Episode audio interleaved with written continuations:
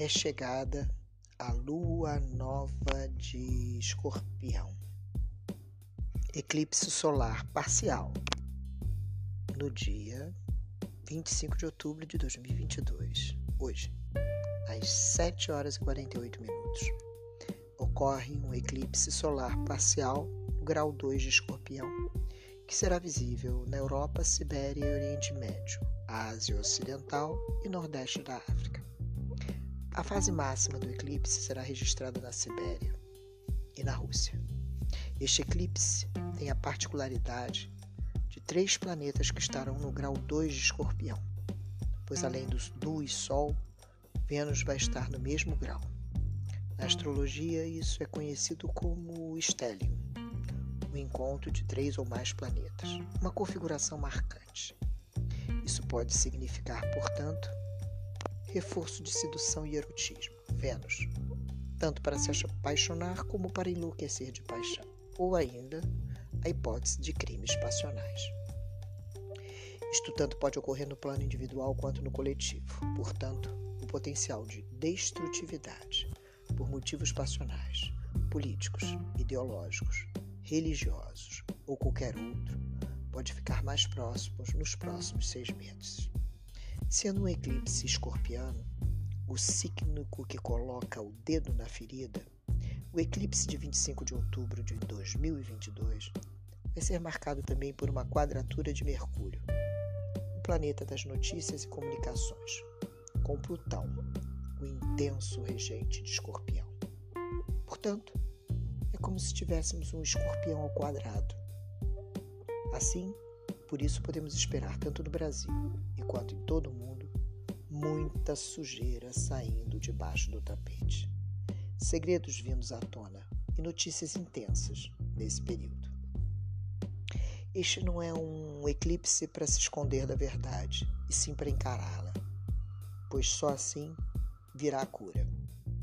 Os eclipses propiciam importantes mudanças e sendo um eclipse solar, ele pode ter um importante impacto na nossa identidade, catalisando acontecimentos que nos ajudam a descobrir facetas escondidas de nós mesmos e que nos permitem compreender melhor quem verdadeiramente somos. Mudanças, revelações, esclarecimentos e acontecimentos que o ajudam a alinhar-se com seu propósito e a compreender melhor quem você é, o que, que você procura. E assim, o tema escolhido pela Útero para esse podcast é a consulta aos oráculos. É qual o caminho para a iluminação? A busca da reconexão com a sua essência. Johann Sebastian, o cartógrafo de almas, fala do sagrado anjo guardião diz que, segundo a Cabala, ele é nosso mentor nessa jornada. Ele já viveu tudo o que estamos vivendo. Ele é o eu superior. Somos nós numa dimensão muito mais elevada. Estamos nós por aqui na terceira dimensão, mas existimos também em dimensões superiores, suprassensíveis. Afinal, quem é o eu superior? é você. Quem melhor que você mesmo para te guiar? Então, estou aqui. Sou eu estando nesta vida Carla Gamba, neste personagem com alguma missão que pretende que passo a passo eu me aproxime da minha essência. Os mapas pessoais, astrais, são verdadeiros mapas de caça ao tesouro. O tesouro é a nossa essência. E aí vem uma lenda linda sobre onde o deus Brahma escondeu o poder divino. Uma antiga lenda indiana conta que no princípio todos os homens e mulheres eram deuses. Então, eles começaram a buscar dessa condição divina e Brahma, o mestre dos deuses, tomou a decisão de lhes retirar o poder divino escondê-los até que fossem merecedores de encontrá-lo e de assumir novamente sua forma de deuses. Mas qual seria esse esconderijo perfeito? alguns deuses sugeriram que Brahma escondesse a divindade humana nas profundezas da terra. Mas Brahma anteviu que a vontade do homem o faria sim escavar por toda a superfície terrestre e ele logo logo encontraria o tesouro sem ainda estar pronto para esse encontro. Outros então sugeriram que Brahma jogasse a porção divina no fundo do oceano, mais profundo. E Brahma novamente recusou. Em algum momento, a inteligência do homem seria capaz de colocá-lo no fundo do mar e ele tomaria sua divindade ainda sem estar preparado para tanto.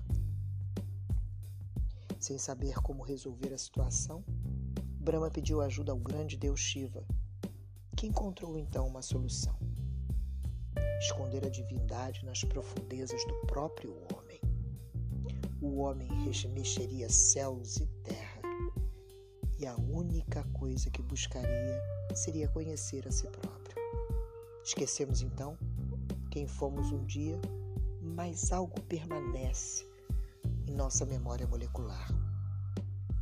O fascínio que temos por qualquer representação de divindade é, na verdade, a saudade que sentimos da época ou dimensão em que éramos ou somos inteiros e infinitos.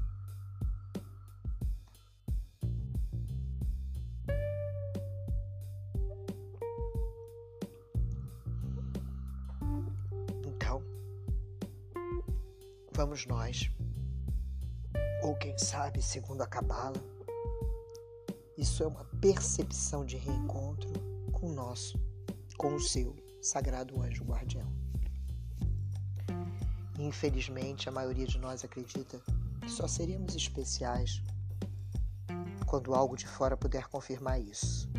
Casando para que a pessoa amada nos dê algum sentido do porquê de vivermos, com aquelas frases românticas, tipo: Você dá sentido à minha vida ou ter diplomas, mais e mais diplomas, mestrados, doutorados. E assim afirmamos que escalamos ao topo da consciência racional humana.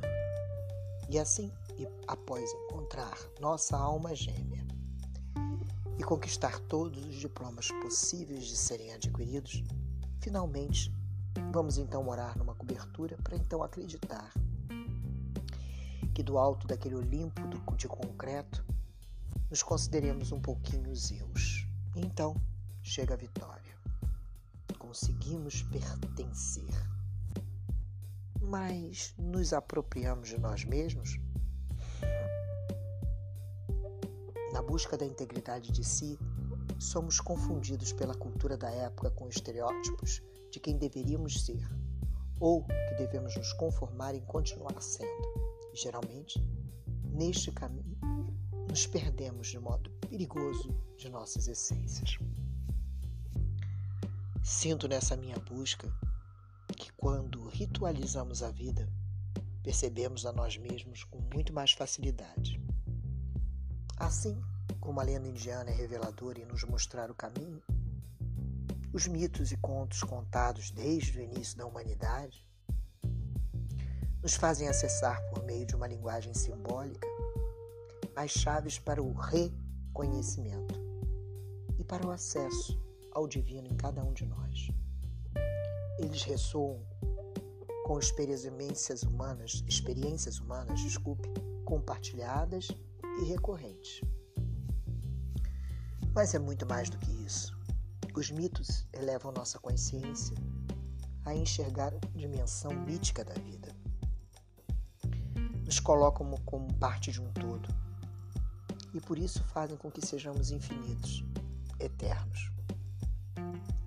Organizam o caos e por isso nos apresentam nossa possibilidade do sagrado e entrelaçam nossas vidas com algo muito maior, com mais propósito.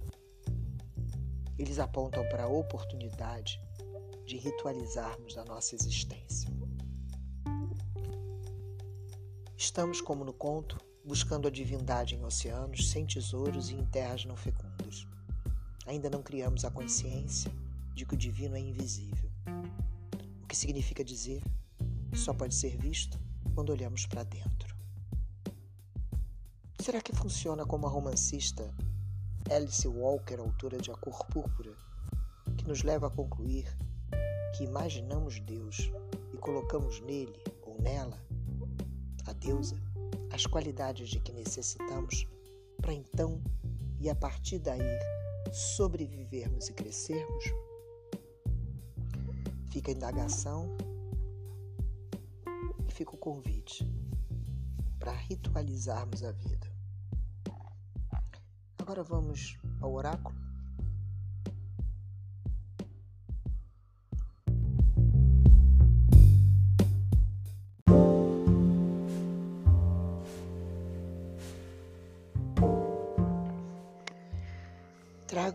Nessa lua nova para útero o oráculo do Oxo, tarô da transformação. E a quarta é a busca, a procura da casa de Deus. Reúna toda a sua coragem e mude tudo. Você continuará existindo, mas de uma forma tão nova que não conseguirá voltar à sua vida. Aquela antiga haverá uma descontinuidade.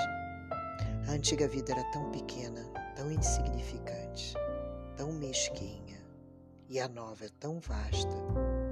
De uma gota de orvalho, você se torna um oceano. Porém, mesmo uma gota de orvalho caindo da folha de lótus, estremece por um instante. Tenta se segurar um pouco mais, porque pode ver o oceano. Depois de cair da folha de lótus, ela terá desaparecido.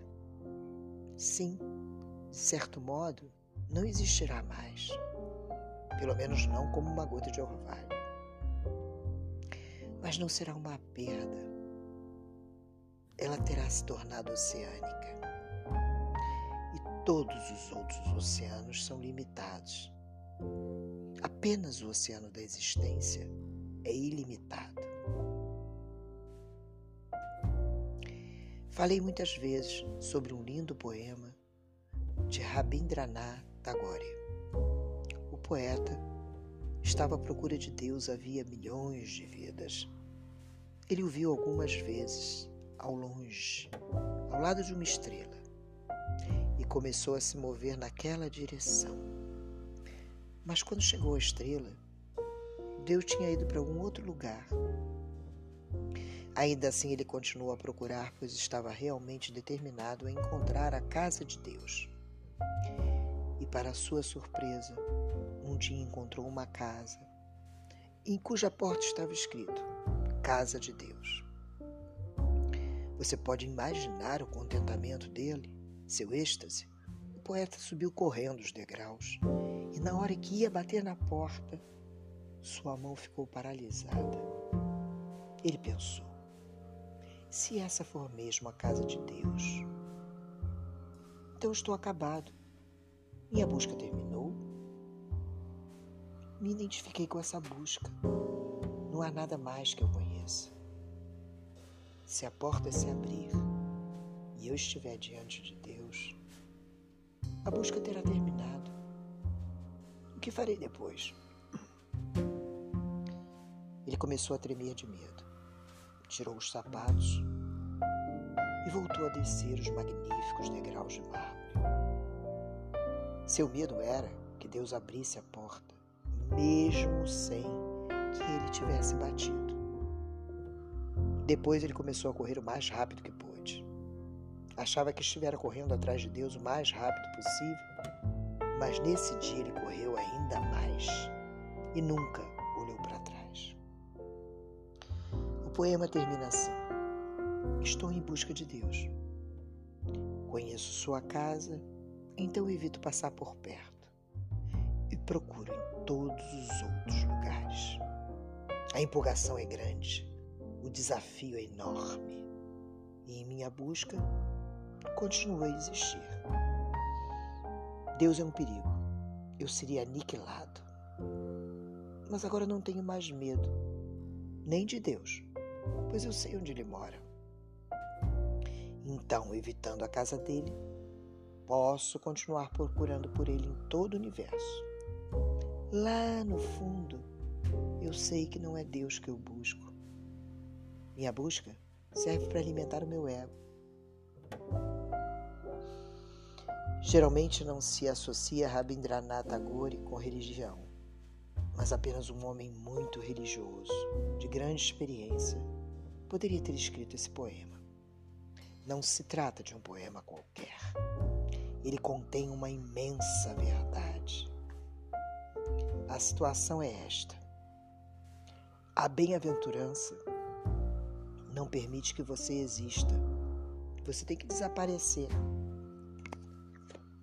É por isso que não se vê muitas pessoas felizes pelo mundo.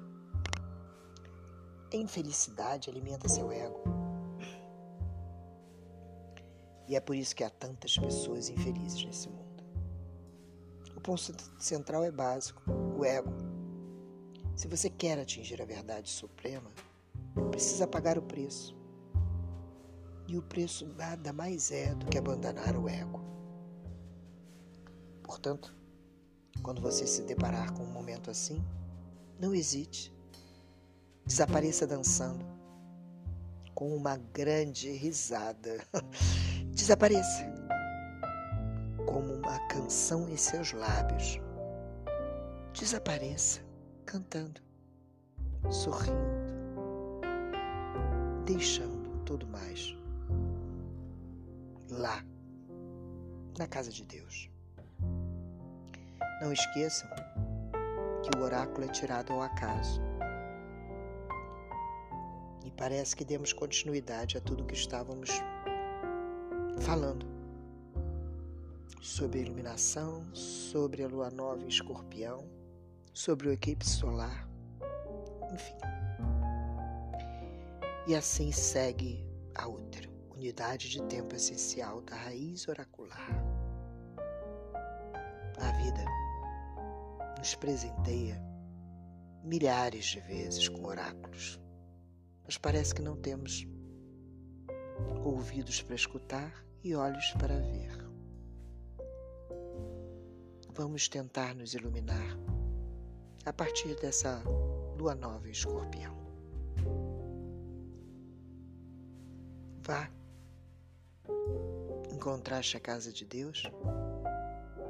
Retorne cantando e dançando. Você já sabe onde ela fica.